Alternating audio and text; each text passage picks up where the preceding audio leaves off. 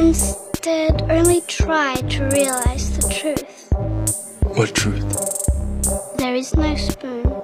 Read between the lines, bitch. There is no spoon. There, there is no spoon.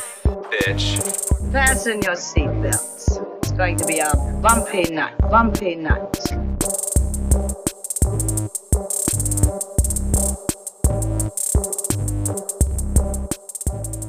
Saludos amigos y amigos, yo soy Mario Alegre Femenías Y yo soy Rosa Colón. y esto es Desmenuzando. Yeah. En el episodio de hoy vamos a estar continuando con nuestros temas de Halloween, discutiendo The Haunting of Hill House, todo, Yes. todo Haunting of Hill House, todo lo Yes. que se ha hecho en la historia de Haunting of Hill Because House. we love it. Desde la novela de Shirley Jackson hasta la película buena, la película mala Y la serie Weird. y, y la serie Weird de Netflix. Eh, habíamos anunciado que íbamos a estar hablando de Watchmen durante los episodios regulares de Desmenuzando. Pero Pero eh, mientras estábamos grabando esto, esto es como la tercera toma de esta introducción, nos dimos cuenta de que lo que iba a ser un segmentito de 20 minutos se convirtió en una discusión de casi una hora. Foolish Rosa, Foolish Mario. Del episodio 1 que estrenó el domingo, así que probablemente si están suscritos ya se dieron cuenta de que salió un episodio eh, solamente del recap de Watchmen. Y esa va a ser la norma durante las próximas nueve semanas porque después de haber visto ese primer episodio estamos bastante seguros de que va a ser bien imposible concentrarnos solamente en 20 o 15 minutos de Watchmen. Así que si están viendo Watchmen tienen un extra episode de Desmenuzando a la semana. Si no están viendo Watchmen no tienen que darle play. Así que se lo vamos a poner más fácil. Eh, pero vamos entonces a arrancar con el bullshiteo. Eh, hay algo que obviamente debería dominar el tema del bullshiteo. De verdad que sí. Eh, así que empezamos por ahí. Sí. Pues dale, vamos a hablar del el final trailer de Star Wars The, The Rise of Skywalker. of Skywalker. Long have I waited.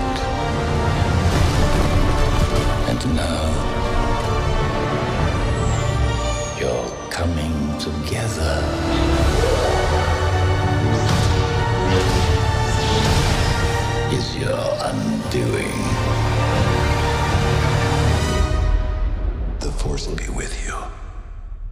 Always.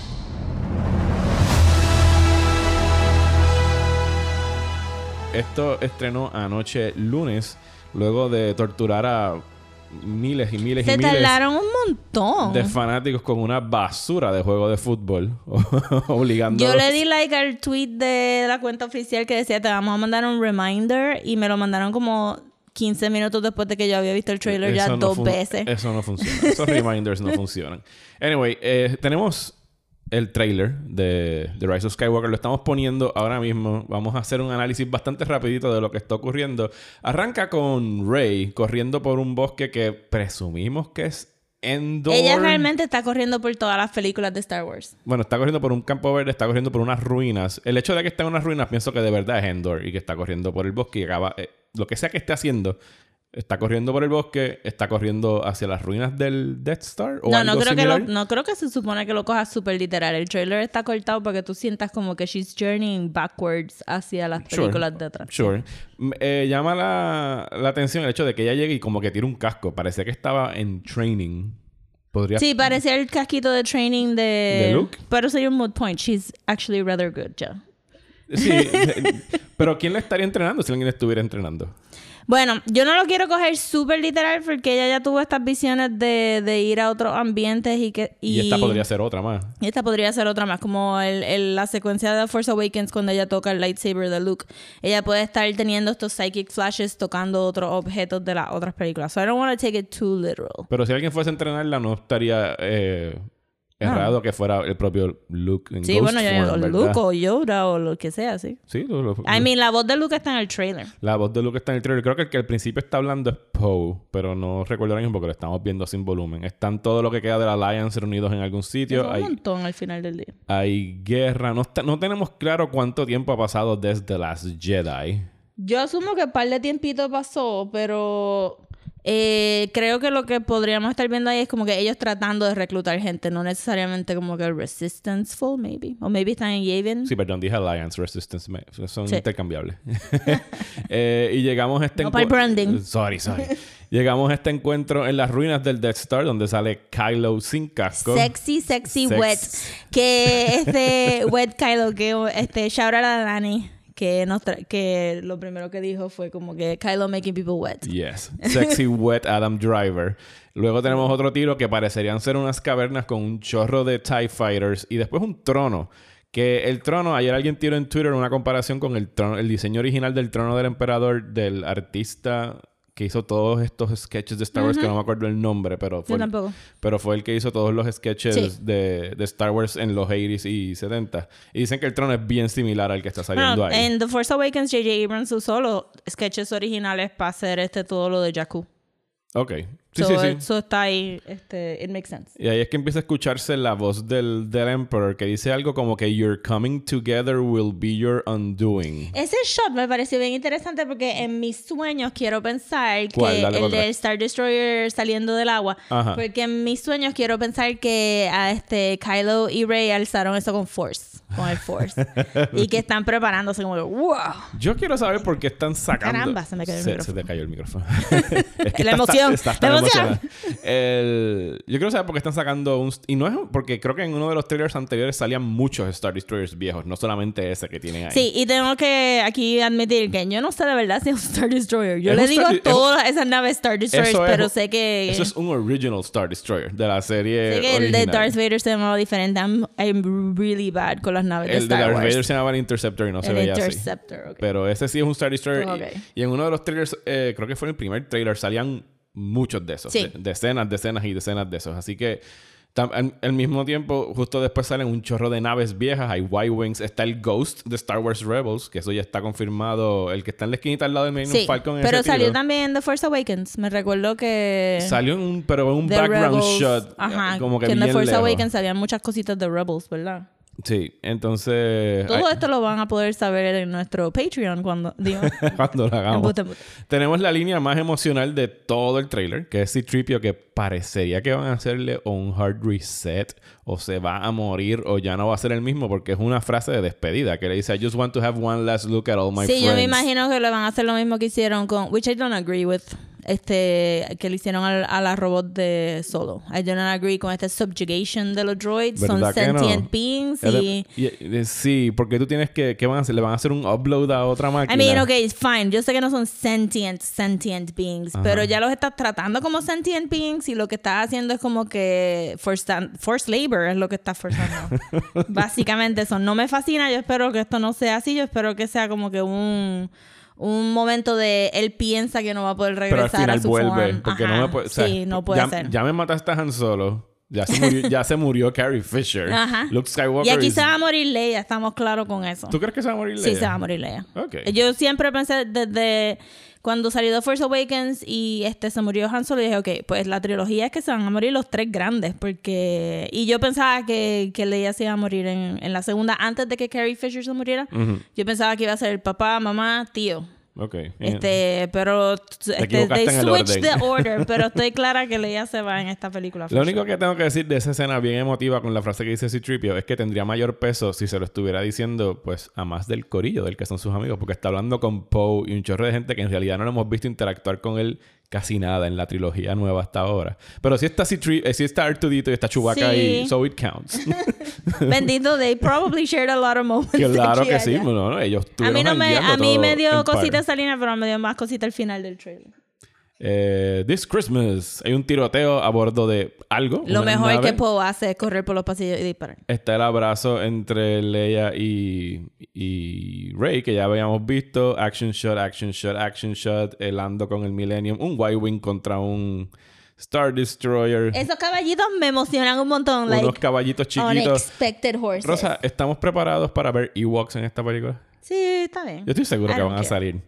Tenemos en lo que para mí es el... Yo nunca los odié tanto. No, yo tampoco. No tuve issues I'm con los Ewoks. Tenemos el... Lo que para mí es quizás el money shot del trailer, que es ese tiro dentro del throne room del Death Star con Kylo y, y Rey en lados Sí, opuestos. pero después hay otro shotcito Ahí tenemos a Finn corriendo por Sí, encima ese del. shot. Ajá, ¿qué es ese? Ok, ese es el shot que todo el mundo ha estado discutiendo hoy. Está Rey y Kylo en un cuarto blanco, bien blanco, bien brillante, Nuevo. nuevecito, destruyendo algo que parecería ser de cristal. Gente ha especulado que parece como la forma de Darth Vader, pero no tendría sentido. Again, regresando a la idea de que, de que toda, toda esta trilogía nueva ha sido bien, como que ella ha tenido flashes psíquicos, ellos han podido interactuar en un espacio fuera de tiempo, ¿verdad? Cuando. Que ayer estaba pensando en esas Snoke- conexiones de ellos. Se supone que con la muerte de Snook ellos ya no tengan ese link, porque él es el que lo estaba forzando. Pero ellos son BFFs. sí, son BFFs, pero que Ajá. se supone que el canal que les permite conectarse era Snook. Sí, pero él mató a Snoke, so él ya mató a su master, él puede ser un poco más powerful. Mm, está bien, está bien, Rosa. Vamos a seguir con el trailer. ¿Qué- ¿Tú querías decir algo de Yo, esa? eh, sí, ¿Querías eh, yo pienso de como que no podemos, again, esa es otra escena que no lo podemos coger súper literal porque Podría ser una- podría ser como que un, un este dark cave situation o qué sé yo. Realmente los otros trailers nos han enseñado cosas que no nos han vuelto a enseñar, so que puede haber mucho de esto this is a journey for them Es un misdirection también de parte de Abrams que le encanta. también, pero puedo puede que esta película no sea tanto de, aunque hay mucha acción en el trailer, pero que sea de lo que yo te estaba mencionando en el chat, de que de verdad Rey no es pure light y Kylo no es pure darkness, and that's fine. That's balance. Because people are gray. Because people are gray. Y los Jedi son los únicos idiotas que pensaban que la gente era blanco y negro. El trailer con... Y ves que te digo que él no sale ni tanto con el casco en el trailer, para mí que eso es otra, otro misdirection. Sí, a mí todavía me jode el hecho de verlo con el casco, pero me estoy Yo entiendo lo que tú dices, pero de verdad no sale tanto con Bueno, el porque casco. para mí es un retroceso volver al casco. Porque, o sea, Pero él lo rompió en... Ok, voy a ser justo. El único shot en todo el trailer es ese de ese cuarto blanco en el que sale con el casco. En el trailer original, en el momento ese que él está peleando, que parece como un World War One situation, él está sin casco. No me recuerdo, pero... Yo creo que sí. Hay como que el ratio de casco no casco son chiquitos. Y yo, yo podría ver a Kylo, porque Kylo al final del día es bien immature. Él rompió ese casco porque tan- estaba en un rage Por una pataleta así de esa. Pero yo, yo puedo ver a Kylo como que nobody gets me. Nobody gets me and I'm gonna do the fucking helmet all over again porque la gente me tiene que respetar. Build me a new one. Ajá, exacto. Bueno, pero tiene la, la lineacita roja. Y después con Rey es como que, ah, you know me, I don't have to use the helmet. You see right through You me. get me.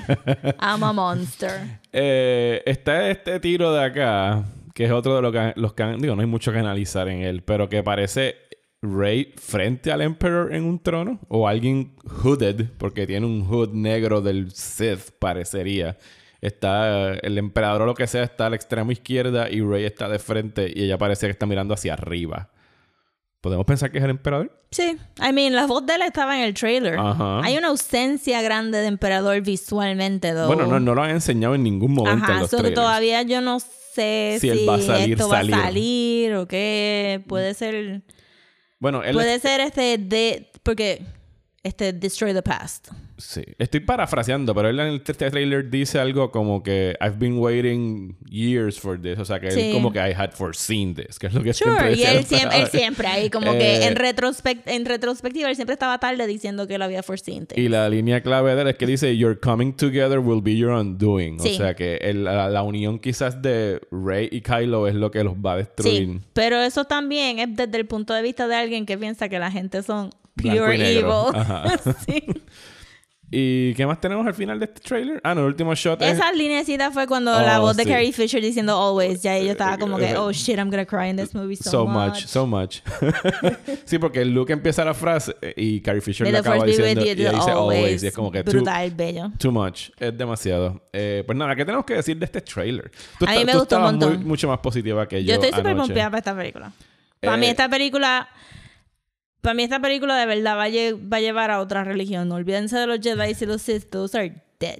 Dead. Los millennials nos van a salvar y van a traer una nueva religión y Que orden. podrían llamarse los Skywalkers. Sí, que eso fue lo que yo te dije al principio con título, el teaser. Sí, que que el The Rise of Skywalker puede ser una, una religión nueva. Yo voy a escuchar este podcast y el que grabamos en marzo o abril, cuando estemos bien cerca de ver Rise of Skywalker para estar toda la parte en el cine, maldita sea, Rosa, tenías razón. Yo no me recuerdo exactamente todo lo que yo he dicho Lo ever. podemos escuchar, está en récord. Pero, exacto. pero siento que, que ninguno de los trailers y los teasers me han desviado de mi opinión de que esto es algo completamente Bueno, nuevo. los trailers y los teasers están para mí completamente exentos de cualquier indicio de plot. No hay nada Bueno, de no ha salido plot. Hawks. ¿Ah? No ha salido Hawks todavía. ¿Cómo que Hooks? Hawks, el líder del First Order. No ha salido Hawks. No ha eh, salido First Order tampoco. No ha salido. No. Sé que hay unos Star Bueno, Troopers nuevos, pero... pero... eso fue porque vimos un juguete en Comic Con. Ajá. Eh, pero sí, en términos de plot, no sabemos qué rayos está pasando. Tenemos unos tiros que se ven visualmente impresionantes. La película se ve muy, muy bonita, ¿sabes? Están, los tiros están. Eh, son bien impactantes, pero de, de la trama como tal no se sabe nada y eso es algo que van a tener bien guardado. Anoche yo estaba hablando con mis amigos y estaba diciendo como que a la gente se le olvida que este que el First Order no es el dark side of the Force, simplemente son nazis y que el First Order odia la religión. So podríamos estar viendo un, un este Kylo Ren que está eh, que lo sacan del First Order y que lo están persecuting y que tiene que entonces trabajar con Rey, que es la otra Force sensitive person que conoce para entonces para evitar que el First Order eradicates ¿Me entiendes? Que los mate a ellos. Sí, que porque- sea como un self-preservation. Este, nos vamos a juntar para self-preservation. Y que Hawk sea el idiota que está trayendo de nuevo el emperador para atrás. Maybe. Or something. No sé. Yo pienso que, que, que fue lo que yo te lo dije a ti ayer o a quién fue. Que el, que el hecho de, de lo que sea que estén haciendo con, con C-3PO esté vinculado al regreso a Endor a buscar. O sea, ¿qué es, lo que, qué es lo importante de las ruinas del Death Star que ellos tienen que regresar a Endor para buscarlo? Porque, no puede, porque no puede ser nada puramente simbólico. Porque el emperador sí murió ahí, pero no, no se supone que haya quedado un cuerpo ni nada por el estilo. No, pero. Probably. Porque los Sith los tenían que quemar. Sí, pero él quedó bastante chicharrado con el rayo ese que No, salió. we de la- don't know. Porque Y después explotó el A Luke le echaron los mismos rayos y anyway salió caminando super chilling. Pues, bueno, es algo tan sencillo como decir que su Force Essence está atrapado ahí. For sure. Ajá. O sea, no podemos Yo no estoy pensando que va a ser un physical thing porque it wouldn't make sense, aunque técnicamente no ha pasado un zafacón de años. Los huesos, los huesos y el- los restos de Vader sí estarían en Endor. Hubiera bueno, sido- alguien- es que alguien ya tiene que haber ido a Endor. Sí, porque él tenía el casco. Porque él tenía el casco. Sí, sí, sí. O sea, que a lo mejor es algo que Kylo está buscando otra vez en Endor. Pero se supone que en The Force Awakens Kylo hubiera visto como que un, un perverted Anakin o un Darth Vader as he, as he thought he was. Este, pero eso no lo incluyeron. So puede que sea que estén regresando esa teoría de que hay algunos objetos que tienen un montón de poder o essence de la persona todavía, pero que también está un poquito warped por la persona que está buscándolo, como que. Pero nada, yo, como he dicho ya antes, mi, mi mayor miedo es que esta película eche para atrás los avances eh, dramáticos y narrativos. Y yo creo que no, porque Rey Jedi. lo dice fully, dice people think they know, know who I me. am. Ajá. y eso sí no es un slap in the face a la gente que piensa que ella es un Skywalker. Así- I don't even know. Así que mientras... Sí, eso, eso se lo está directamente diciendo a los fans. Y se lo dice a la cámara. Sí. Como que el, trailer para mitad vaya a decir people think they know who I am. Y, y la verdad es que fuera del casco ese de Kylo, que como bien has dicho es mínimo y podría ser un flashback o una visión, O él teniendo otro fit. Porque Kylo es a veces como que bien. puede... O sea, no hay nada aquí, por lo menos de lo que he visto hasta ahora, que me indique que estamos en un retroceso. Fuera de que sí, pues hay muchas imágenes del pasado de Star Wars, como son las naves, como es regresar a Endor y como es el emperador, pero... I mean, I'm hopeful. Sí. lo que quiero decir. I mean, en The Last Jedi hubo un, un effort de decirte the resistance is paring down y tuvieron que ir a una base vieja y usar tecnología vieja. So it would make sense que tuvieran entonces que, que regresar a buscar cualquier reliquia que haya en cualquier lado para poder usar. Por eso es que pienso como que, ¿y si fueron al Death Star a buscar un Star Destroyer y lo están force lifting del mar? Nada más para pelear contra él y que el big reveal es que ellos tienen un Star Destroyer. Tenemos una historia pendiente, hay muchas historias pendientes de, de Force Awakens, pero una que siempre se me quedó como que en la cabeza fue lo que le dice, ¿cuál es el personaje de Lupita Nyong'o? No, más eh, Maze, eh, Este... más Katana. Más dur, ¿no? Algo así. más. más es más. Más. que ella le dijo que en algún, otro momento le va a decir cómo fue que ella consiguió el lightsaber de Luke Skywalker. Sí, my guess is that she caught it. Estaba escondida en Cloud City y lo agarró.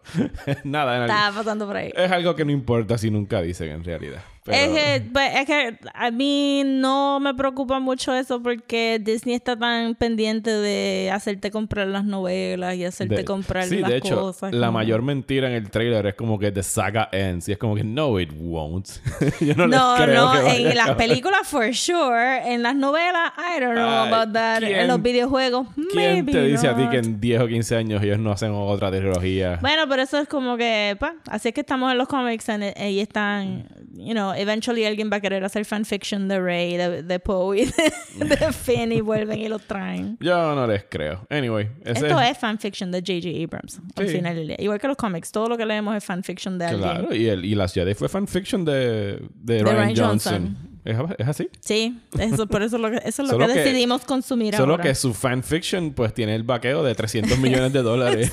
de, la corpora- Bien de brutal, pero al final grandes. del día son nenes chiquitos haciendo películas en el patio de la casa con sí, los juguetes. Sí, son niños que se cri- criaron viendo Star Wars que ahora pueden jugar con esos Pero, juguetes. anyway, en diciembre vamos a ver otra vez The Force Awakens y The Last Jedi y vamos a ir minuciosamente por encima de cada diálogo y cada escena to, to bolster up este Rise of Skywalker y después también vamos a ver Rise of Skywalker y vamos a tener un podcast. Sobre eso, que va a ser el último podcast de este año porque nos vamos a coger un break navideño. Así Yes. que volveríamos en enero. Y ya que estás aprovechando diciendo lo que vamos a hacer en diciembre, pues si estuvieron, si están pendientes a nuestras redes sociales y deberían, pueden buscarnos Deberían. como Desmenuzando en Instagram y Desmenuzando Pod en Facebook y Twitter.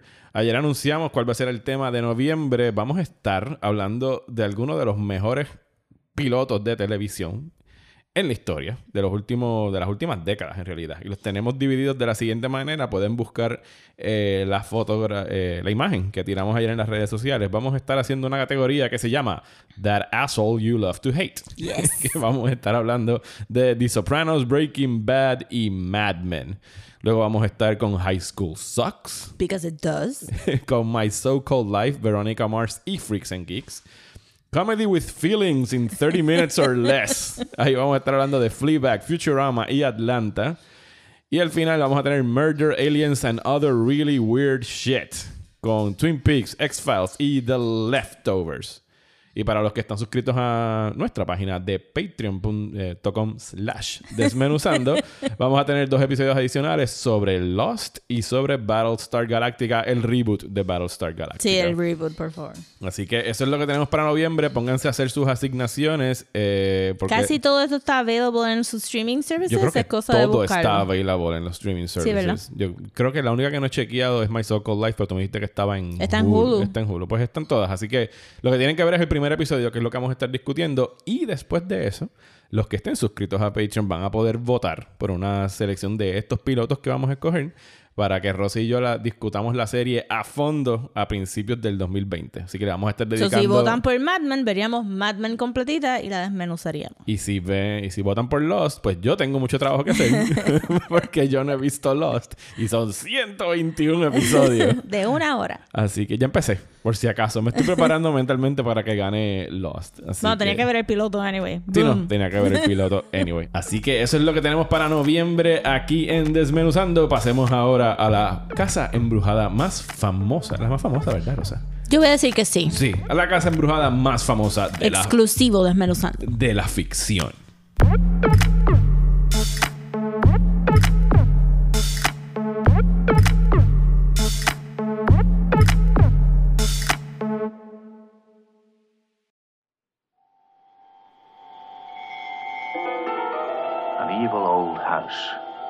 Kind some people call haunted, is like an undiscovered country waiting to be explored.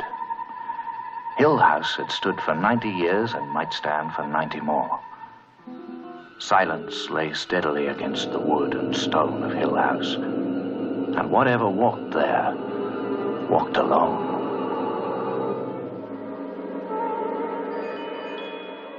Eso que acaban de escuchar es el principio de la película The Hunting de 1963, dirigida por Robert Wise, basada en la novela The Hunting of Hill House de Shirley Jackson, que se suponía que iba a ser lo único que íbamos a discutir, pero... Pero lo- resultó que tropezamos con muchas adaptaciones. los planetas se alinearon, pusieron The Hunting del 99 o No, 2001. no, no, el 99. 2001, No, es antes, yo creo el 97. 97. Sí, la de Catherine Zeta-Jones Ajá. Y Liam Neeson. Y Lily Taylor y, Luke Wilson. Y es una muy mala película. Malísima. Y después de leer el libro es una pésima adaptación. Malísima. Pero la pusieron en Hulu y conseguimos The Hunting del 63 y ya había, Rosa ya había visto completa Hunting of Hill House en Netflix, así que decidimos, "Eh, vamos a poner vamos a hablar de dos. Pero primero vamos a hablar del libro. Empecemos por la novela. Pero primero vamos a hablar de Shirley Jackson. yes, go ahead. So, Shirley, este, bueno, primero vamos a hablar del género. Oh my god, tenemos que hablar de tantas cosas. Ah, ok, déjame sentarme. Ok. Dale. So, The Haunting of Hill House es un gothic novel que se caracteriza por ser como que de haunted houses, de maybe presentar este una ambigüedad de si de verdad es un haunted house o si no. Maybe han leído otros libros de gothic horror que son este Jane Eyre, de este Charlotte Bronte, eh, The House of Seven Gables de Nathaniel Hawthorne, eh, The Turning of the Screw de no me recuerdo el Henry James. Creo que sí, yo estaba leyendo Henry ayer James, sobre sí, él. porque viene una adaptación ¿Bien, ¿Viene una adaptación? la que te mandé de Mackenzie Adams. Ah, Que se llama The Turning. Yes, esa. Es que Porque le quitaron, de- el, es que le sí, quitaron el Porque shrew. todos los gothic horrors, todos los gothic novels los reducen a The Haunting en vez de of The Haunting of Hill House. Este título es the muy Turning largo. of the Screw. Exacto, este de Casca of Amontillado, este es otra. De Drácula es otro gothic novel. So hay par de, de, de popular stories que, ¿verdad? No estoy hablando de... No estoy hablando de gothic de Marilyn Manson, gothic, estoy hablando de, de gothic de la época.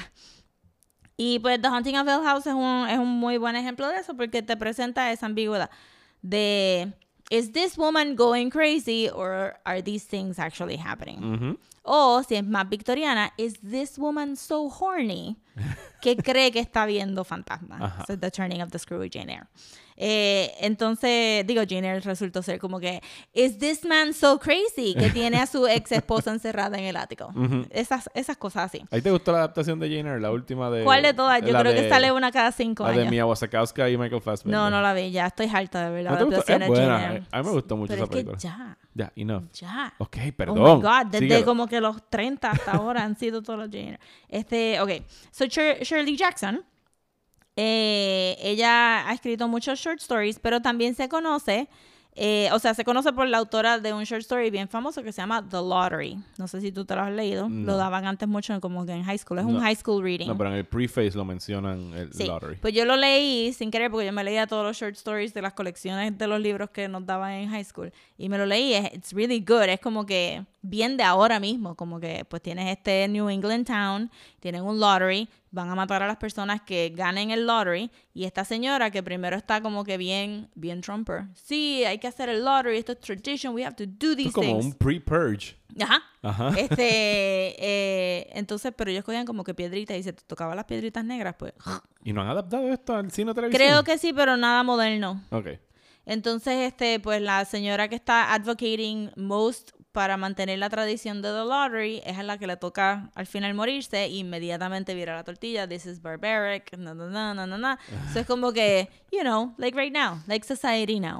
Este, so ese es Shirley Jackson, pero también se conoce, hilariously, por escribir sobre being a wife and mother en estas ladies magazines como que no me recuerdo ahora de los nombres, pero tú sabes los que traen como que Ajá. recetas de comida y bla, bla, bla. Sí, Modern Woman. Y, Ajá, y que supuestamente esos escritos son como que super fun y funny, eso ya tenía un buen sentido de humor, pero su como que sus sus catarsis eran con estas novelas este góticas, ella también escribió este We Have Always Lived in the Castle. Entonces, supuestamente ella tenía un overbearing mother, que vamos a ver el tema aquí en The Haunting of Hill House, que ella, eh, que, que era un overbearing mother desde que ella se viera físicamente como un proper prim lady, so aparentemente ella engordaba a propósito para este joder a su mamá, este, y entonces eventualmente se casó con alguien judío, Mm. que en esa época era como que, what are you doing? Y entonces se fueron a este, este college town en Vermont y ella hated everybody. college town porque eran como que bien antisemitic este y la- los veían a ellos como que ugh mira esa familia esa es la mujer que escribe novelas y que tiene esos, esas Mixed- crías de mixed ustedes race. ay como que mira eso so, por eso es que de- en, en The Haunting of Hill House el town antes de llegar a, a Hill. House es horrible Es peor que la casa. Ajá, exacto, porque she hated los townies que ella tenía alrededor. Y también por eso fue que escribió The Lottery, porque los quería matar a todos. Y en este when, When We Have Always Lived in the Castle también la gente del town son bien mean y bien close-minded. O sea, que ella de verdad odiaba a esa Yeah, gente. she hated them. Pero ella no ha escrito tantas novelas tampoco. So, esto es como que eh, es uno de esos escritores este, femeninos que, que si sabes quién es, sabe. Maybe te lo dieron un poquito en high school, pero que cuando tú lo, tú lo lees, tú dices, why aren't people talking about this more? Porque la manera que ella escribe es really, really, really good. Como que it paints a picture sin ser como que extra como Stephen King O George R. R. Martin. o George R. R. Martin. Que están 20 páginas Ajá. describiendo un banquete. Pero entonces las voces femeninas que ella escribe, especialmente en The Haunting, ¿verdad? Que vamos a conocer a Eleanor y también We Have Always Lived in the Castle, usa un personaje femenino y el internal monologue de ellos es bien fascinante, como que la manera que, ella de- describe a Eleanor suficiente para nosotros entenderla y ver el cambio drástico que la casa le va a causar eh, en tan poquitas páginas. Es de verdad era un master de, esto. So, si no se han leído el libro, I would recommend que vean, escuchen el audiobook o lean el libro porque de verdad esto es como que un masterpiece. No es simplemente un, un, un fun romp in a haunted house. Y los scares son actually scary. Sí, es un es, es bien moody. o sea, te- te- eh, a través, digo, yo no leí la obra, yo la, la escuché y la narradora de la versión que yo tengo, me encantaría aquí buscarla rápidamente en... hmm, me está haciendo quedar mal la aplicación esta. No, no quiero En explorar. Audible, tú sabes Audible. En Audible es lo que yo uso. Sponsor us, Audible. Sí, por favor, Audible. Cáile por aquí. Tenemos eh, by Shirley Jackson, narrated by Bernadette Dunn. Y es una señora, y no, o sea, yo ya que ya he me he acostumbrado mucho a, a los, a los audiobooks, están los que les gustan hacer voices, que creyeron que iban a estar audicionando para los Simpsons o algo así. y están otras como ella, que lo que hacen es simple y sencillamente, es como entonar distinto. O sea, están transmitiendo carácter, pero a través de unas variaciones bien mínimas en, en la voz. Y por lo menos esta mujer lo hace muy bien. Entonces, como es Nice. un libro donde hay tanto monólogo interno, pues sí se pone, sobre todo escucharlo. Y, y sin necesidad de ponerle como que efectos especiales de viento y música tun, tun, tun, en el fondo. o sea, de verdad que te mete en el mood desde que tú puedes estar guiando por el carro al mediodía y es como que estás en tensión en la luz verde.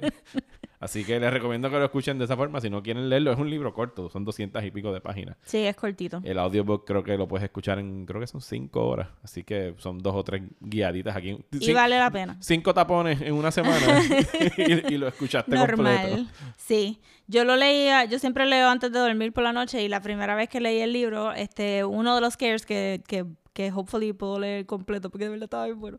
Eh, sí, fue como que, oh no, yo estoy sola en mi casa por la noche. Y ¿Por yo acabo de leer esto. I'm qué going to have hice? nightmares. This is great. Eh, porque era de verdad super scary. So, vamos a empezar con el libro. Dale. So, ¿de qué se trata el libro? El libro trata sobre este sobre esta casa. Vamos a decir que el, el libro, el libro trata sobre la casa, porque Hill House es, por más clichoso que pueda sonar, un personaje dentro Ya. de la casa. Eh, está esta casa que es antigua, que supuestamente la leyenda dice que está embrujada, que está Hunter, y está este doctor en parapsicología, me imagino que sería su Sí, especialidad. o un académico, anyway. Eh, ¿Cómo se llama? Que en la película... Dr. Montague. Montague, sí, en la película le cambiaron el nombre y es lo más reciente que vi. El- Dr. Montague quiere buscar como este grupo de expertos o subjects o assistants, él le O ah, le llama assistants, pero también está buscando que hayan que hayan tocado en algún momento algo sobrenatural. Y entonces tiene una lista de candidatos y de todos los que llama logra reunir a tres de ellos. Que tenemos a, a, Theo- a Theodora. A Que Theodora. no tiene apellido en el libro. No, Ok. Tenemos a because she's Theodora. young and hip. Ella es como si es una socialite, es una Paris Hilton. No, es una beatnik. Ok. ok. Porque acuérdate, es en el 59, Es en el eso no 59. había como que...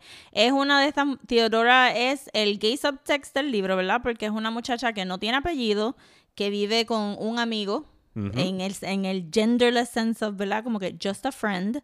Eh, con es- privilegios, posiblemente. Sí, exacto, porque están viviendo, están viviendo juntas. Entonces, es este una de estas muchachas que tú, que tú ves en las películas, o en, es como la de Marvelous Miss Maisel. Ajá. Son estas muchachas que son smart, son quick. No necesariamente vienen de una familia rica, tampoco vienen de un poor, pero son educated y smart y quick. So, se nota que ella es como que she likes to party, she likes to have friends, es un artist, so, so ella inmediatamente te grita beatnik, este, ¿verdad? Este, probablemente fu- fuma pasto los sábados con los amigos y, y es intelectual, pero le gusta parecer más como que frivolous de lo que es. She doesn't take things serious. Ella lo hubiese pasado brutal en los 60s. Ajá, exacto. O es como que exacto, el precursor 60s. de los 60s, De los exacto. 60s. Y entonces se dice mucho porque Shirley Jackson dijo que ella no le, no le interesa para nada el sexo en su historia. Sus historias son increíblemente sexless. Eh, y por eso es que mucha gente se apegó al queer subtext de Theodora porque de verdad que she takes, she writes out of her way para no mencionar el género de la persona con quien ella está viviendo. Que en inglés te puedes zafar de eso bien fácil, en Ajá, español no. exacto.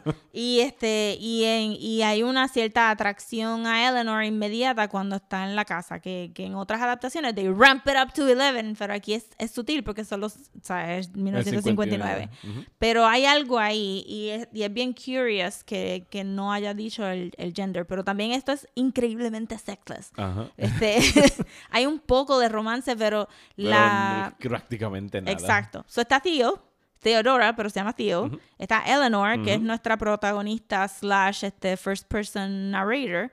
Eh, está Luke, que no tiene nada que ver con lo sobrenatural, pero está ahí porque va a ser el, el heredero de la casa. Si él es el sobrino de la actual dueña de la casa. Y entonces pues se sentían como que, mira, para que esta gente no destroce la casa, pues vamos a mandar a Luke. Pero it just so happens que Luke también tiene como que la misma edad de, de Theodora. Y él es alguien que no le importa la casa, él lo describen, él es un jugador de cartas, es un, es un, no es un scoundrel porque viene de, di- de dinero, ese sí parece que viene Sí, de ese dinero. viene de chavos, pero le gusta beber, le gusta gamble.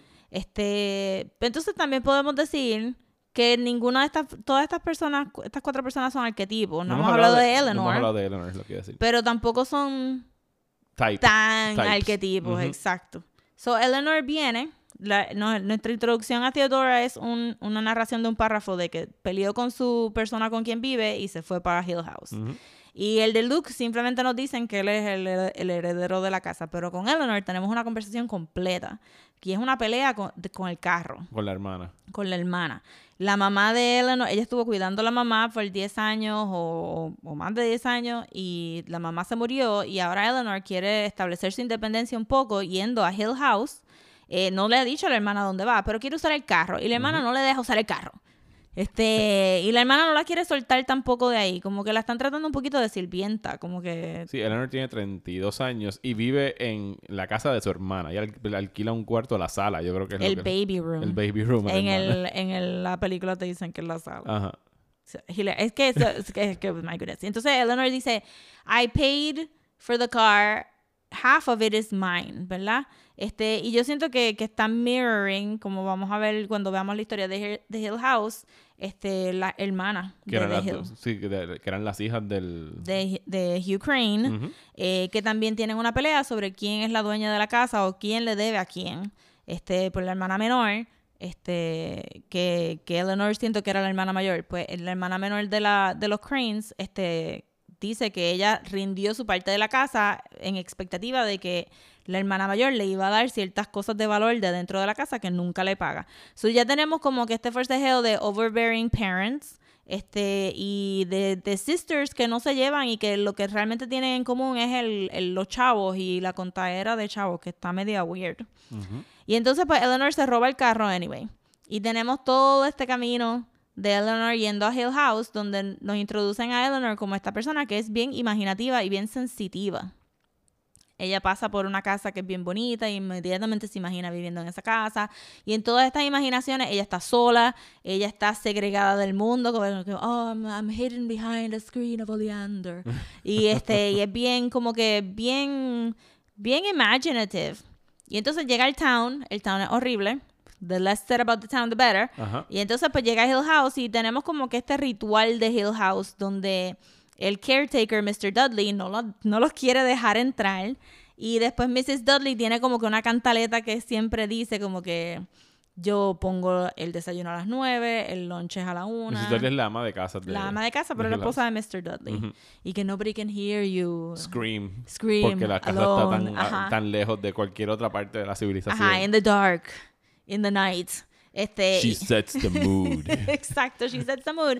Pero también tenemos cuando llega Theodora, pues como que un poking fun a eso mismo, porque Eleanor inmediatamente se da cuenta que Mrs. Dudley le va a decirle el mismo speech a todo el mundo que llega a la casa y ella viene y and she trips her up, como que right Mrs. Dudley because nobody can hear you in, in the night, in the dark. Entonces, Sí, porque como- ellas llegan, pero ninguno van como que queremos, venimos aquí porque nos gusta el ghost hunting. Ellas van Ajá. porque es una curiosidad. y porque es como que un free vacation. Ajá.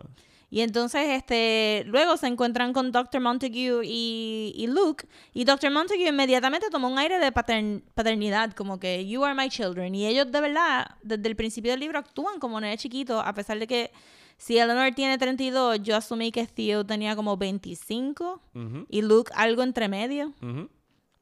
Theodora no es tan joven, pero tampoco es tan vieja.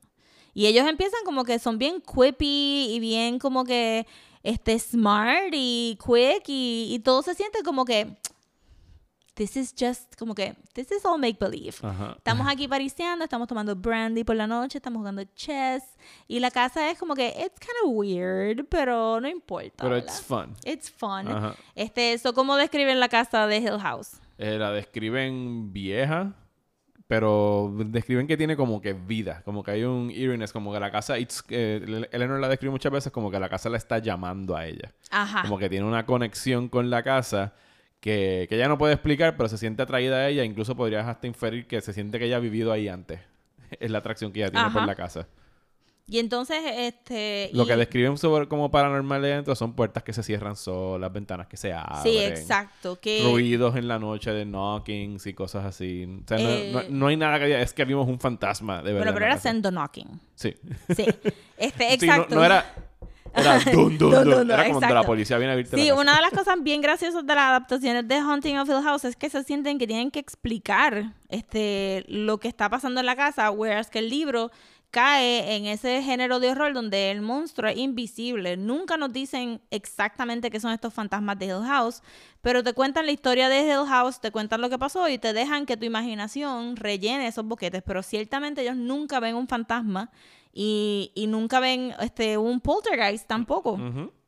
So, la casa la describen como bien confusing el layout porque casi nadie se recuerda cómo llegar a los diferentes cuartos y aunque tratan de actually prop up las puertas con cosas pesadas, Se quedan, se se, cierran. cierra- se cierran solas y las cosas regresan a su lugar inmediatamente.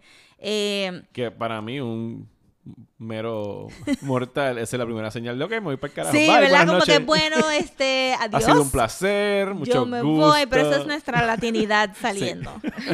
Eh, lo- eh, estos son los gringos blancos siempre que eh, Ajá, sí, como que that's normal, eso es normal. si nos vamos no hay película. brutal. Sí, pero eso ya como que uno llegando es como que, y me fui, muchas gracias por la invitación, bye. es más, desde que me recibió eh, Mr. Dudley es como que hmm, eh, más atrás en el pueblo. En el pueblo, ya con la gente ahí como que, ah, no, gracias. Bye. Pues entonces, en la primera noche nada pasa y ellos they press down en, en que el doctor les explique y ahí tenemos como que un poquito de expository dialogue y, y eso, donde el doctor dice que Hugh Crane mandó, el dueño de la casa original, mandó a construir la casa de Hill House, pero todo está off by a couple of inches. So, Sí, que por, eso, por eso es que él da la explicación de que las puertas se cierran solas es porque está desalineada la puerta. Exacto, pero eso no puede ser porque they literally prop them up con heavy vases y los vases regresan a su lugar y la puerta se cierra, so they were being a bit naive en ese sentido. Pero que la casa te, te- el piso está desnivelado, las paredes no están straight. Sí, él dice, hay una cita que dice, there's not a single, eh, no hay un solo ángulo recto en la casa. Ajá, exacto. Y entonces eso se supone que te desequilibre suficiente. ¿Por qué Hugh Crane con- construyó la casa así? Nobody knows. Porque pero se, sí. porque sí, pero Because he was an eccentric millionaire. sí.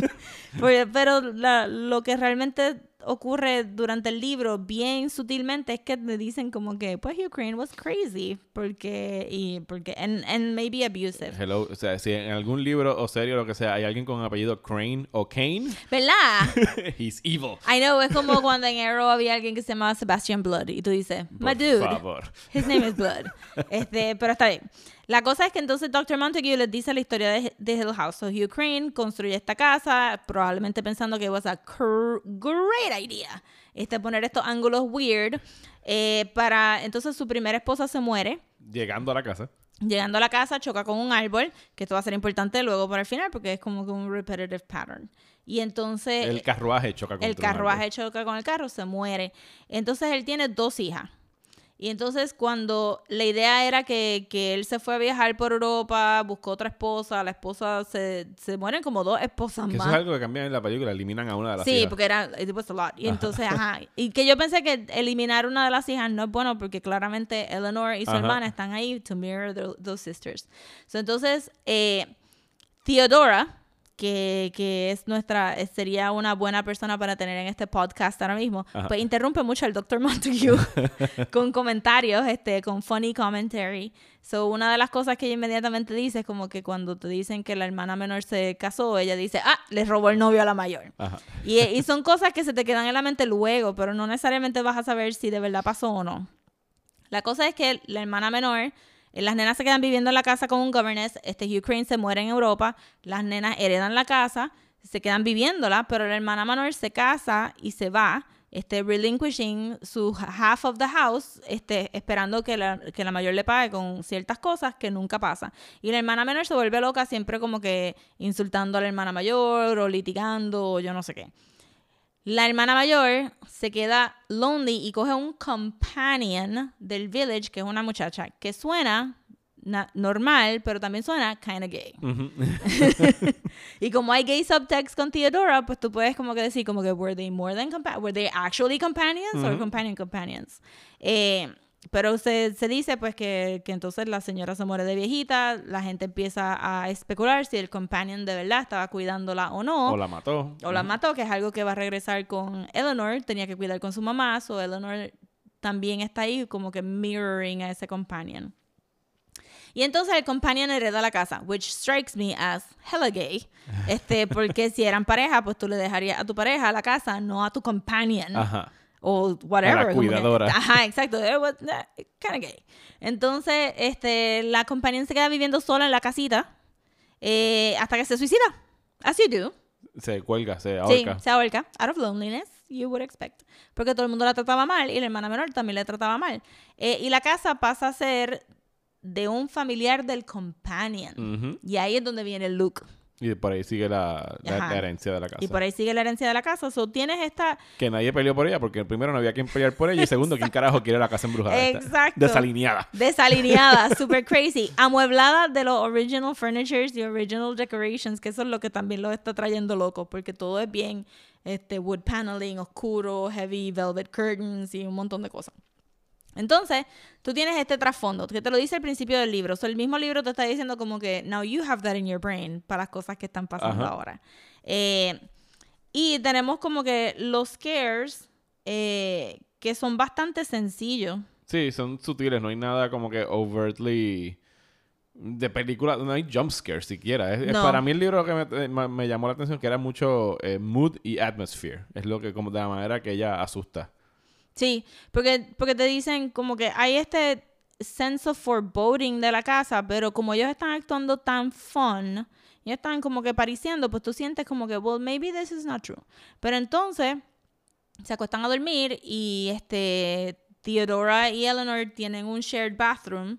Eh, uno asume que el doctor y, ¿verdad? Ellos siendo como que tan proper para los cin- 1905, vamos a vivir en la misma casa, you guys, pero vamos a estar en el otro pasillo.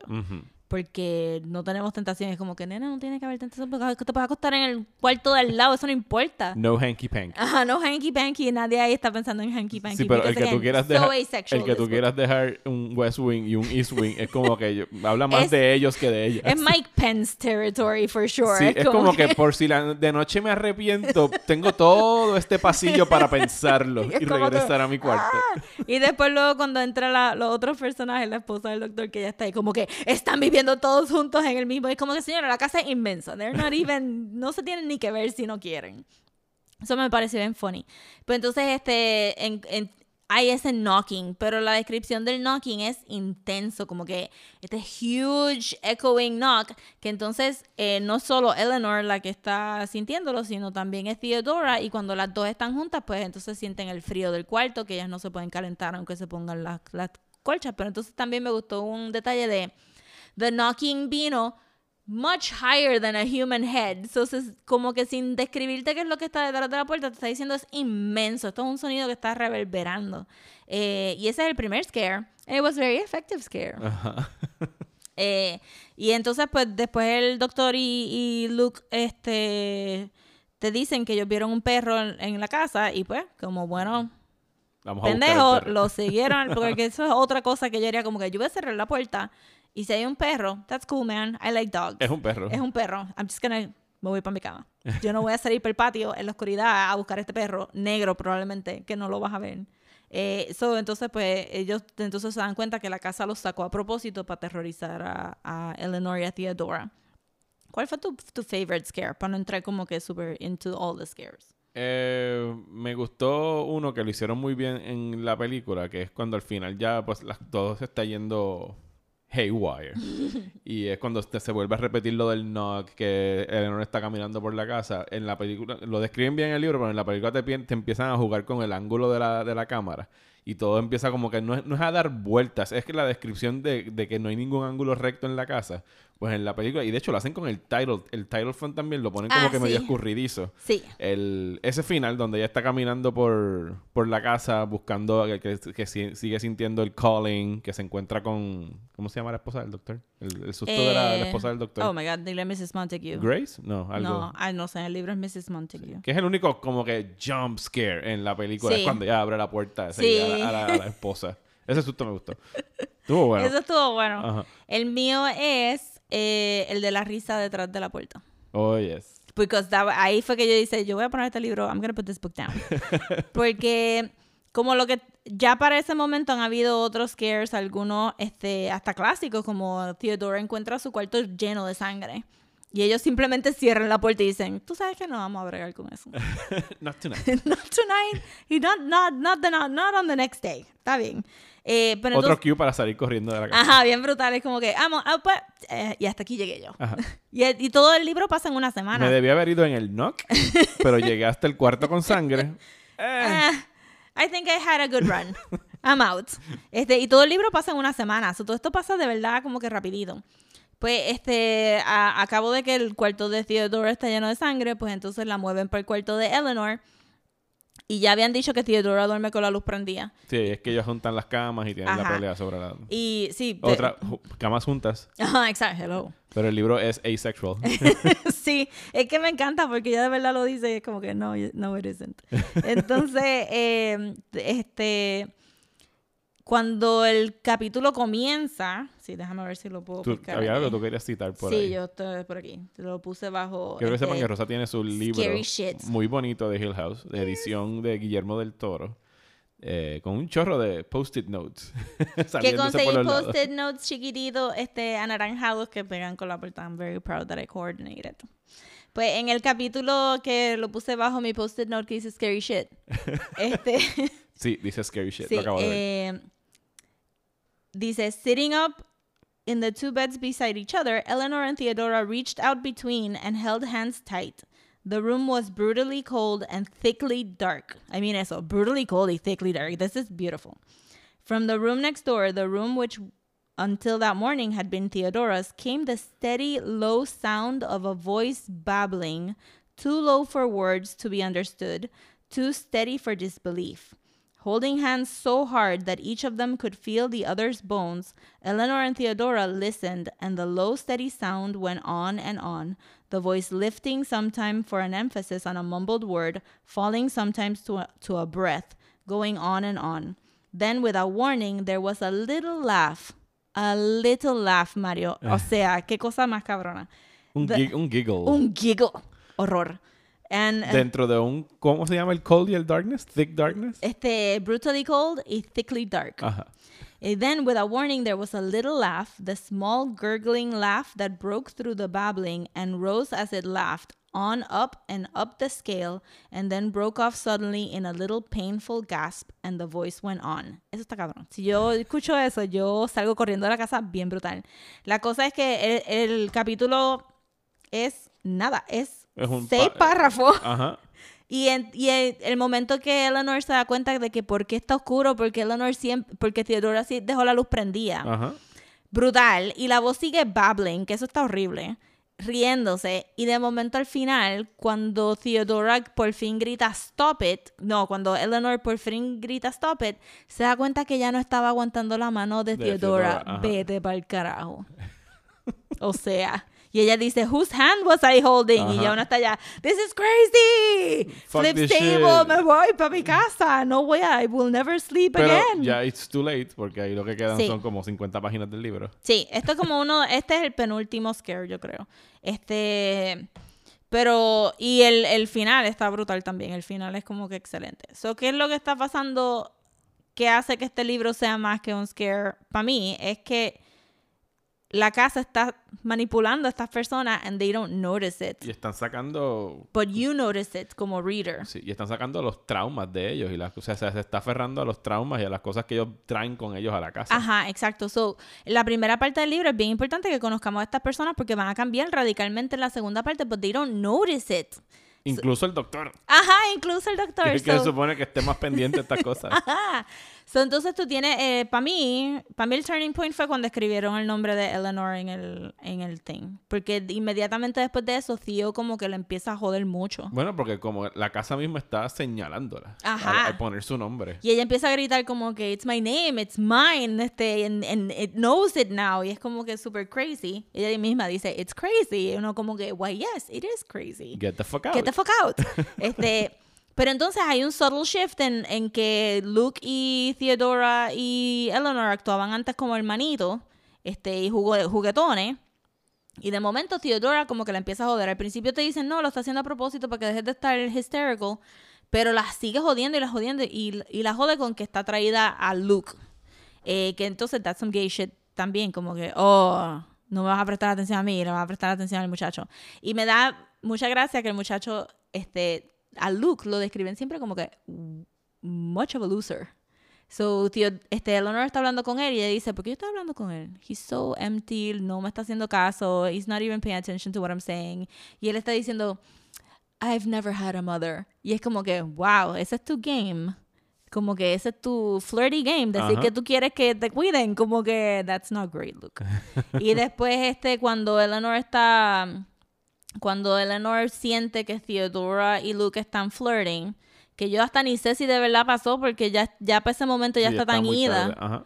Este, Se lo puede haber imaginado. se lo puede haber imaginado. Este, Luke canta una canción media morbosa a, a Theodora y lo describen como nasally singing.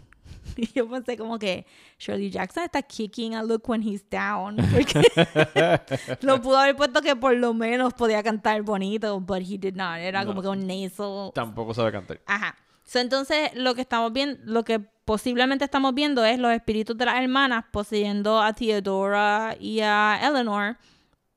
O la casa completa, como que sacando the worst traits, la inseguridad de Eleanor, el, el mean streak de Theodora, este, sacándolos para afuera. Sí, es que tal parece que la casa estaba maldita incluso antes de la muerte de cualquier persona en el Ajá, terreno. exacto. Porque también, también se sienten como que, como que en algún punto de las conversaciones de Theodora y Eleanor, el lenguaje cambia también y no se siente como que son palabras de ella. Que se sienten más antiguas, tú se dices. sienten más antiguas. Entonces, ahí está como que ese subtleness de cómo, cómo la casa está funcionando. eh, pero que Eleanor era más susceptible. ¿Por qué Eleanor es más susceptible? Se nos olvidó decir. Ah, pero no, del, del... Tenemos que volver al principio. Ajá. ¿Por qué, ¿Por qué Eleanor la escogen para el experimento? Por la relación de ella con, con la madre, ¿no era? Y porque pasó algo interesante cuando era joven. Pasó algo interesante cuando era joven. Yo aquí como que full English teacher, Mario, don't you remember esto? Pop quiz, Mario. Es que lo escuché hace tiempo. No bien. y uno, uno retiene también cuando escucha que cuando lee eso es verdad. Ah, bueno. Bueno, pero yo también he tenido problemas de retención leyendo porque estoy muy cansada y simplemente it's not Pero dame un lazo, no me acuerdo. Cayeron, no te lo voy a decir porque qué carajo. Este, cayeron este piedra por tres En, en días la casa, encima de la casa, sí, ya escuchaba las Llo- piedras cayendo. Llovió piedras en la casa por Ujú. tres días. Y ella, eso no pasó. Y todo el mundo estaba como que, "My dude, yes, it did. It did happen. Theodora supuestamente era un poquito susceptible a telekinesis de esos experimentos zánganos de adivina la carta. Sí, el Ghostbusters. Ajá. Pero eso era como que eso, tú no sabes si Theodora, tú no sabes si Eleanor trajo algo a la casa también. Que le estaba persiguiendo a ella. que Ajá, sea. que la estaba persiguiendo a ella. Entonces, pues, pues como que todo se queda bien ambiguo, suficiente que tú puedes sacar como que par de teorías. Este. Pero yo prefiero la ambigüedad a, a decirme como que, ah, pues aquí murió esta señora y esta señora es lo que te está ¿Verdad? Y todo el libro es eso. Nadie, nunca te dicen que las hermanas están hunting the house. es que no hay nadie que te lo pueda decir. Exacto.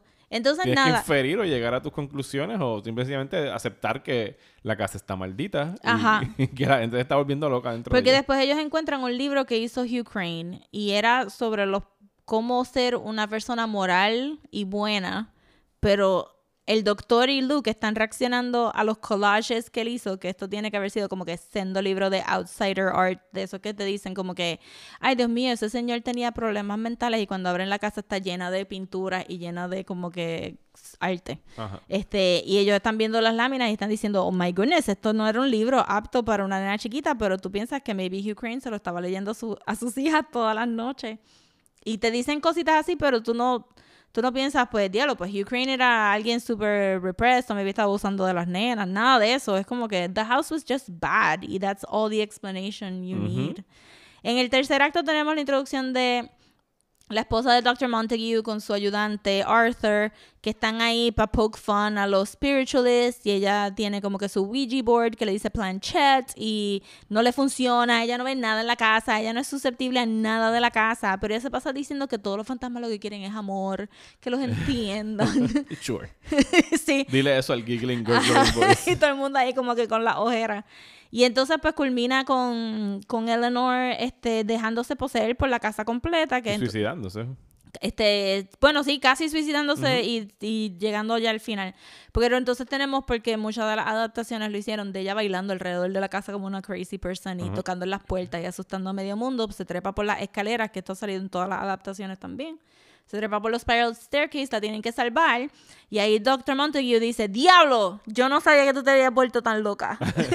No me he dado cuenta en estos días. no me había dado cuenta de estos días. Tú tienes que irte para tu casa y ahí es donde sale a relucir todo, lo- todo el, el trasfondo de ella, de que ella no tiene una casa, no quiere regresar. Y ellos como que te tienes que ir, te tienes que ir para el carajo. You're crazy. You're crazy. te tienes que olvidar de todos nosotros. Y entonces pues ella se monta en su carro y she drives it straight towards the, el árbol que se murió la primera esposa de Dr. Crane. Sí, que en el libro lo pintan más como un suicidio. Sí, fue a propósito, pero, el- pero Yeah. justo dos segundos antes de morir ella dice, what am I doing? Ajá. Y la película lo pone más como un self-sacrifice. También. Sí, hay un- una, una Sí, un variación. ahí. intercambio por la esposa de, de Dr. Montague. Ujú. Al principio del libro hay dos instancias de foreshadowing. Eh, Bueno, desde el, el cuento de la señora es un foreshadowing. Sí. Y tú me diste una interpretación a mí que tú eh, pensabas que todo era sobre repressed characters y que la casa lo que está sacando es esa represión. Sí, porque hay muchos de los gothic stories que de verdad son como que hysterical, horny women este, viendo cosas porque están tan histéricas. Eh, y por eso... Because hormones. Because hormones. Por eso que cuando este cuando vi que anunciaron que iban a hacer la adaptación de The Turning of the Screw, pero la adaptación es en los 90 y es con Mackenzie Adams, ¿verdad? Este, la, Davis. Mackenzie Davis, que es como que super jebota de, de Tully y ahora de la nueva Terminator. Y de Halt and Catch Fire. Y de Halt and Catch Fire. Pues no hay manera que yo piense que esa mujer va a estar histérica y horny suficiente para ver fantasma en los 90. Porque entonces yo pienso que en los 90, pues mira, tírate al, al jefe, que eso es lo que tú quieres hacer. Pero en la época victoriana desde la novela oficial, pues son escándalos. Y ella pues se pasaba como que obsesionándose de, ay, el caretaker. ¿Tú has de- leído la novela? Sí. Ok. El care- es nada, es como una babysitter. está cuidando a estos dos nenes, los nenes son medio creepy, pero no super creepy. Pero ella está siempre pensando en el... Just creepy just enough. enough, just uh, Victorian creepy enough children. Y este, ella, la protagonista se obsesiona tanto con el tío de los niños que no está en la casa que tú piensas como que, look, you just wanted to have sex with the guy. No tenías que ver fantasmas por toda la esquina. Just have sex with the guy. Y move on. Exacto, y move on. Pero obviamente no se vuelve histérica y pues whatever. So yo no siento como que los 90 es una buena adaptación para eso, pero Eleanor no había vivido y Theodora tiene el gay subtext y Luke este no se ve como que está súper interesado en ellas dos sexualmente, pero este y en la película they ratchet up his greed como que pero se supone que tú piensas que él está como que siendo nice porque he's a cad. Como que él podría estar robándole los wallets a estas personas, but he's being nice this weekend, you know? Y el doctor, que, que, que realmente tiene como que un poquito de failed pride, ¿verdad? Él está haciendo esta investigación porque quiere que la gente lo tome en serio. Y al final del libro, después de que, después de que se, después de que Eleanor se muere, pues te dan como que, pues mira, las vidas de estas personas no cambiaron. Theodora regresó y hizo las paces con su, con su compañero del apartamento. No sabemos nunca qué, qué género tiene. Doctor Montague no lo cogen en serio. Y Luke regresa a París y no quiere saber nada de la casa. Y that's it. No, no es como que tampoco un huge thing de, de esto. Bueno, y tú que las has visto todas, porque yo no acabé de ver eh, la de Netflix y no, no veo la de Catherine Zeta-Jones desde el cine hace más de 20 años. Estaba peor de lo que yo me recordaba. ¿Cuáles para ti han sido los pros y los contras de, de esas tres adaptaciones? Que son las más famosas, no sé si hay otras. Debe haber otras a lo mejor que no. Yo creo que hay pendientes. otra, pero no, no sé. No, tampoco encontré tanta información. Yo creo que la más. Lo primero que me molesta un poco de las tres adaptaciones es que they really put forth más al doctor que a Eleanor. Ujú. Obviamente es Liam Neeson. Aquí, pues, you know, it was the 50s. Pero en la serie, cuando, el, cuando salió el primer episodio de la serie y yo vi que estaban diciendo que el libro lo había escrito el muchacho, a mí me dio algo. A mí me dio algo y estaba como que, mira, no, vete para el carajo, vete para el carajo. Esto se supone que, porque la gente va a asumir que, que tiene razón. Pero la serie es un reimagining del libro. Sí, pero ¿verdad? después, pues, No pero después me di cuenta, después de que tú ves el primer episodio, tú dices, ok, no, pues this is not actually the story. Y la serie después balanceó mucho en tener más, pro- sabes, como que la familia es grande, so tú tienes buenas actrices y tienes buenos papeles femeninos y tienes el chiste de que aquella se llama Shirley porque es Shirley Jackson. Y este... Y tienen suficiente fan service y stuff, algunos no tan buenos, otros nice, como que en la serie se, se siente de la nada que Mrs. Dudley esté como que cup of stars. Ajá. Y es como que no, eso tiene como que No otra hablamos cosa. del Cup of Stars del no hablamos libro. del cup of stars del libro, pero es como que es, es- es el unachievable thing de Eleanor, ¿verdad? Y es una nena chiquita que quiere tomar leche de una tacita porque cuando Tiene se acaba la estrellita. leche tiene estrellita. Este, eso cuando en la serie de Netflix Mrs. Dudley lo dice es random como que you keep your cup of stars. Y es como que nadie ha hablado de cup of stars aquí, señora. Wink, wink. Nadie. Exacto. Y pues algunas cosas pues funcionaron o no, pero al final del día la serie fue tan diferente que tú no puedes ni decir. Si no puedes comparar. Pero tiene muchas cosas. Tiene la estatua de Hugh Crane, tiene a Nell bailando como una loca en la casa. En la serie le... Pero el libro es un punto de partida para ellos, no es Sí. una adaptación. Y el, el, la serie de Netflix se basa más en mental health versus actual supernatural, aunque they really did go out of their way para inventarse fantasmas, inventarse cuartos sobrenaturales. ¿Quién Que, es la que se suicida en la serie? Es Eleanor. eh, Nell, sí. Nell, Pero la casa la mata, no Ajá. se suicida, anyway. Y entonces como que está bien, la serie está buena, menos el final, que estuvo super crazy, cheesy. Pero hay una simplicidad en la historia que la gente como que no saben adaptar. Es que, no, es que hay cosas que no... Yo pienso que de verdad no, no, es, no es adaptable. O sea, de la manera que ella lo escribe, no pienso que se le pueda hacer justicia en, en cine. Hay cosas que son propias de su medio. That's it. No hay manera Yeah. de tú transferirlas a otro. Y la, ma- y la parte de su prosa y de cómo ella describe a Eleanor y todos esos monólogos internos, no hay manera de tú capturarlos en otro medio que no sea leyéndolo. Sí, es un, es un really good reading experience en ese sentido. O sea, obviamente The Hunting de los 90 está hecha para que, porque tenían computadora. Y, querían meterle- show them off. como que necesitamos ghosts y monsters. Ajá. Parece The Frighteners. Esa, esa es la única. Bueno, Theo, cuando también cuando vi la serie de Netflix, yo dije, como Theo Theo, es- no es sea gay. ¿verdad? Ajá. Yo en la serie de Netflix estaba como, Theo, no sea gay, I'm gonna have a fit. Pero, en- pero entonces, she's not that great of gay. No. En la serie no me encantó que ella fuera super abusive con la pareja que encontró. Que es y- la vecina, ¿verdad? o no, la que se encontró en el club. Ajá. Y yo estaba como que, nena, no te está tratando bien, no te quedes con ella, she's not nice. Este, está bien que las dos son gay, but you don't have to settle, you don't, she's not nice. There's more gay people There's out more there. gay people out there que no te van a tratar como mierda. Eh, pero entonces, me imagino que en The Hunting en los 90, porque yo realmente me recuerdo haber también reaccionado como que, "Oh, Catherine Zeta-Jones es bisexual en la película, holy crap. Este, pero They're breaking new ground. They're figuring, oh my god. Pero they really ratchet up el, el Catherine Zeta Jones entre la escena y es como que I'm bisexual, I like sex and I like clothes. so, como que wow, we got it. El, el subtext, you broke it. Este, que también me parece bien gracioso que todo el mundo piensa que Theo está obsessed with clothes porque se quejó de que su ropa estaba rota y manchada de sangre cuando el cuarto entero estaba manchado de sangre. Y es como que... Desde entonces lo han mantenido. Ajá, como que, oh no, she likes clothes, porque es joven y she likes clothes. Y es como, no, you guys Era un estaban... cojón de sangre. Era un cojón de sangre. yo, yo con mis camisas viejas de, de- de- me hubiese quejado de lo mismo. My t-shirt, It's full of blood. my novelty t-shirts are full of blood.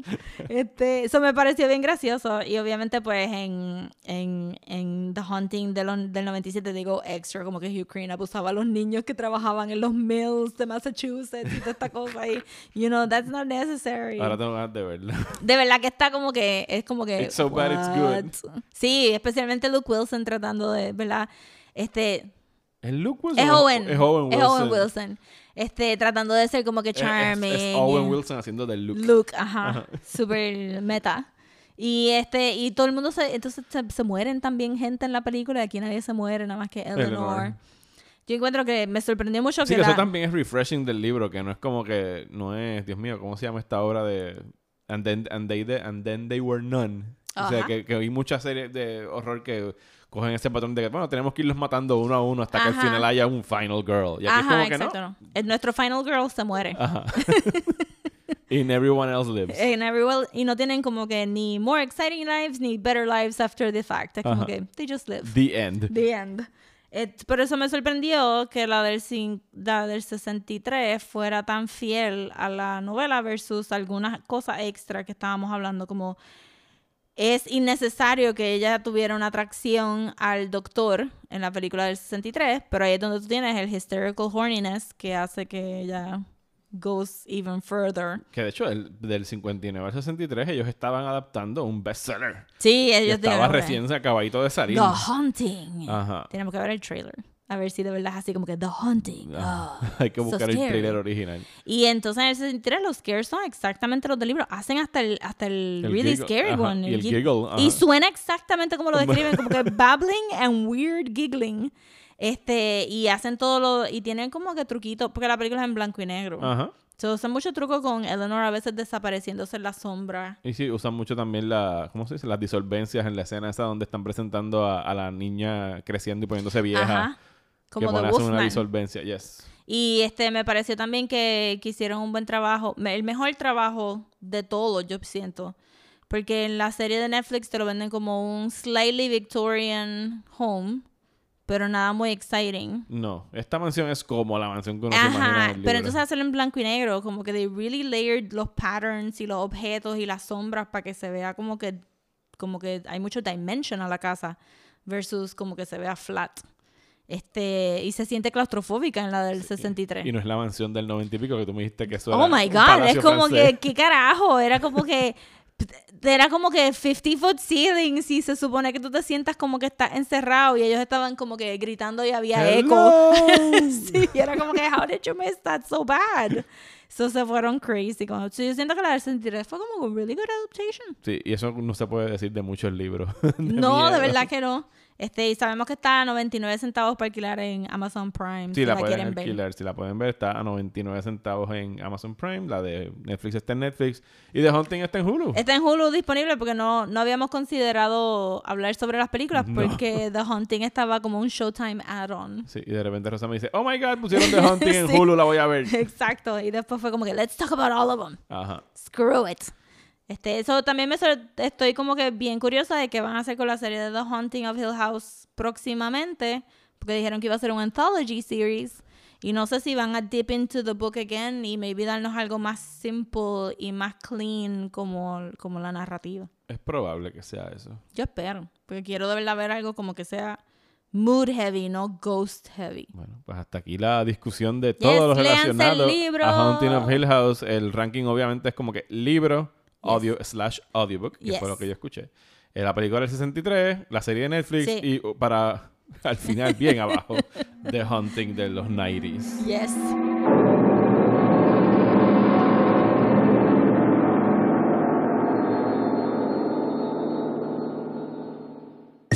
¿Estás bien cansado de los programas de política aburridos? Pues trata Radio Independencia, un podcast de política, derecho y todo lo que se nos ocurra desde el independentismo boricua, donde Andrés González y Adriana Gutiérrez discuten temas de actualidad y temas históricos con algunas de las figuras más importantes del independentismo y la izquierda puertorriqueña. Suscríbete a Radio Independencia en tu aplicación de podcast favorita y en nuestro canal de YouTube. Únete ya.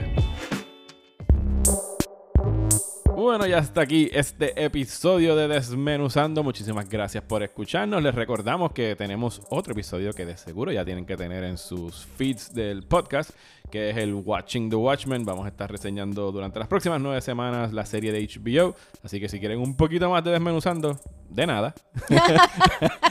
Ahí lo van a tener sin ningún costo adicional gracias al fandom. Porque pues Rosy y yo nos dio con hablar mucho de Watchmen tanto y tanto It was so hard que stop. tuvimos que sacar otros episodios. Sí. Queremos agradecer a los que se unieron a nuestro Patreon en patreon.com slash desmenuzando en la pasada semana. Un saludito a Víctor, Jaime y Gabriel. Gracias. Muchísimas gracias por unirse al Patreon de Desmenuzando, que les recordamos pueden hacerlo desde un dólar hasta cinco dólares al mes. Un dólar es muchas gracias por el apoyo. Cinco dólares eh, les dejan escuchar dos episodios extra, pero no importa en qué nivel usted esté. Usted ya va a poder escuchar el primer, la primera meta que cubrimos hace ya algunas semanas, que Yes. fue el, el Hate Watch. Ustedes ya votaron, la decisión fue tomada. Así que Rosa y yo en las próximas dos o tres semanas nos vamos a sentar a discutir y les vamos a explicar por qué odiamos Harry Potter. yo espero que ustedes hayan entendido la palabra hate en el Hate Watch. Porque- Con aclaraciones de yo he tenido estas conversaciones con gente que de verdad le gusta Harry Potter and they get really angry. Así que les Este, advierto que yo he escuchado la disertación de Rosa de por qué odia Harry Potter. Yo, yo, yo no llego al extremo de odiar.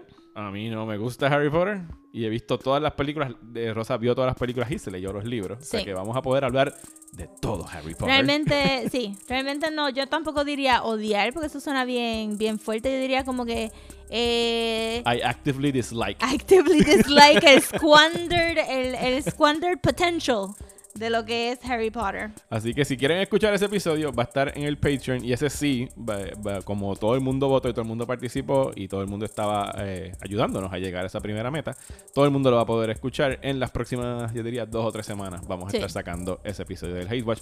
Muchas gracias a ustedes por unirse al Patreon. Y by the way, ya estamos por creo que 41 Patreon ahora So, ya mismo. mismo vamos a llegar al próximo milestone. La segunda meta es cuando lleguemos a los 50, que vamos a hacer un commentary track o un riff track. lo Todavía mismo. Estamos indecisos, sí, porque el commentary track es más informativo, como Sí, que no. mira. We're gonna riff it, y we're esta- gonna riff it. Sí, nos vamos a estar tripeando de alguna película. No hemos escogido cuál, porque ahí sí vamos a tener que Rosy y yo darles algunas opciones. Vamos a estar viendo la película, nos vamos a sentar quizás solamente nosotros dos, quizás venimos invitados. Estamos en el proceso de decidir. Yes, yes, yes. Y eso es cuando lleguemos a 50 Patreons. Ustedes van a poder buscar esta película que escojamos. Vamos a tratar de que esté en alguna plataforma de streaming para que sea accesible a todo el mundo. Y ustedes le van a dar play a la película, le van a dar play al podcast y nos van a escuchar a nosotros diciendo estupideces durante toda la duración de la película. Y gracias por dar dinero para que podamos hacer estas cosas de hablar estupideces por encima de películas. Gracias a ustedes por dejarnos hablar estupideces. ¡Yay! Yay. Ustedes. Eh, digo, todavía falta para este, pero yo estoy apostando a que va a suceder durante el primer trimestre. De del- verdad que me ha sorprendido mucho el apoyo y forever, forever grateful. Sí, eh, eh, les recordamos que hay otro. Eh, estoy recordando muchas cosas en esta despedida. Eh, el próximo, la próxima meta es a los 75, que va a ser un Hate Watch Part 2. Así que el que no ganó en esta ocasión quizás podría ser en la segunda. Y cuando lleguemos a los 100, vamos a hacer un show en vivo. Así que. Live show. Vamos a estar haciendo ese show en vivo cuando lleguemos a los 100. Si quieren unirse al Patreon, ya saben, vayan a patreon.com slash desmenuzando. Así que los invitamos a que nos sigan en nuestras redes sociales. Pueden buscarnos como Desmenuzando en Instagram, Desmenuzando Pod en Twitter y Facebook. Escribirnos a desmenuzando el podcast a gmail.com. Rosa, ¿dónde te pueden seguir a ti en las redes sociales? Me pueden conseguir en Twitter, Instagram y Facebook como at Solapopcomics. Y a mí me consiguen como Mario Alegre en Twitter e Instagram. Muchas gracias por escucharnos y hasta el próximo Desmenuzando.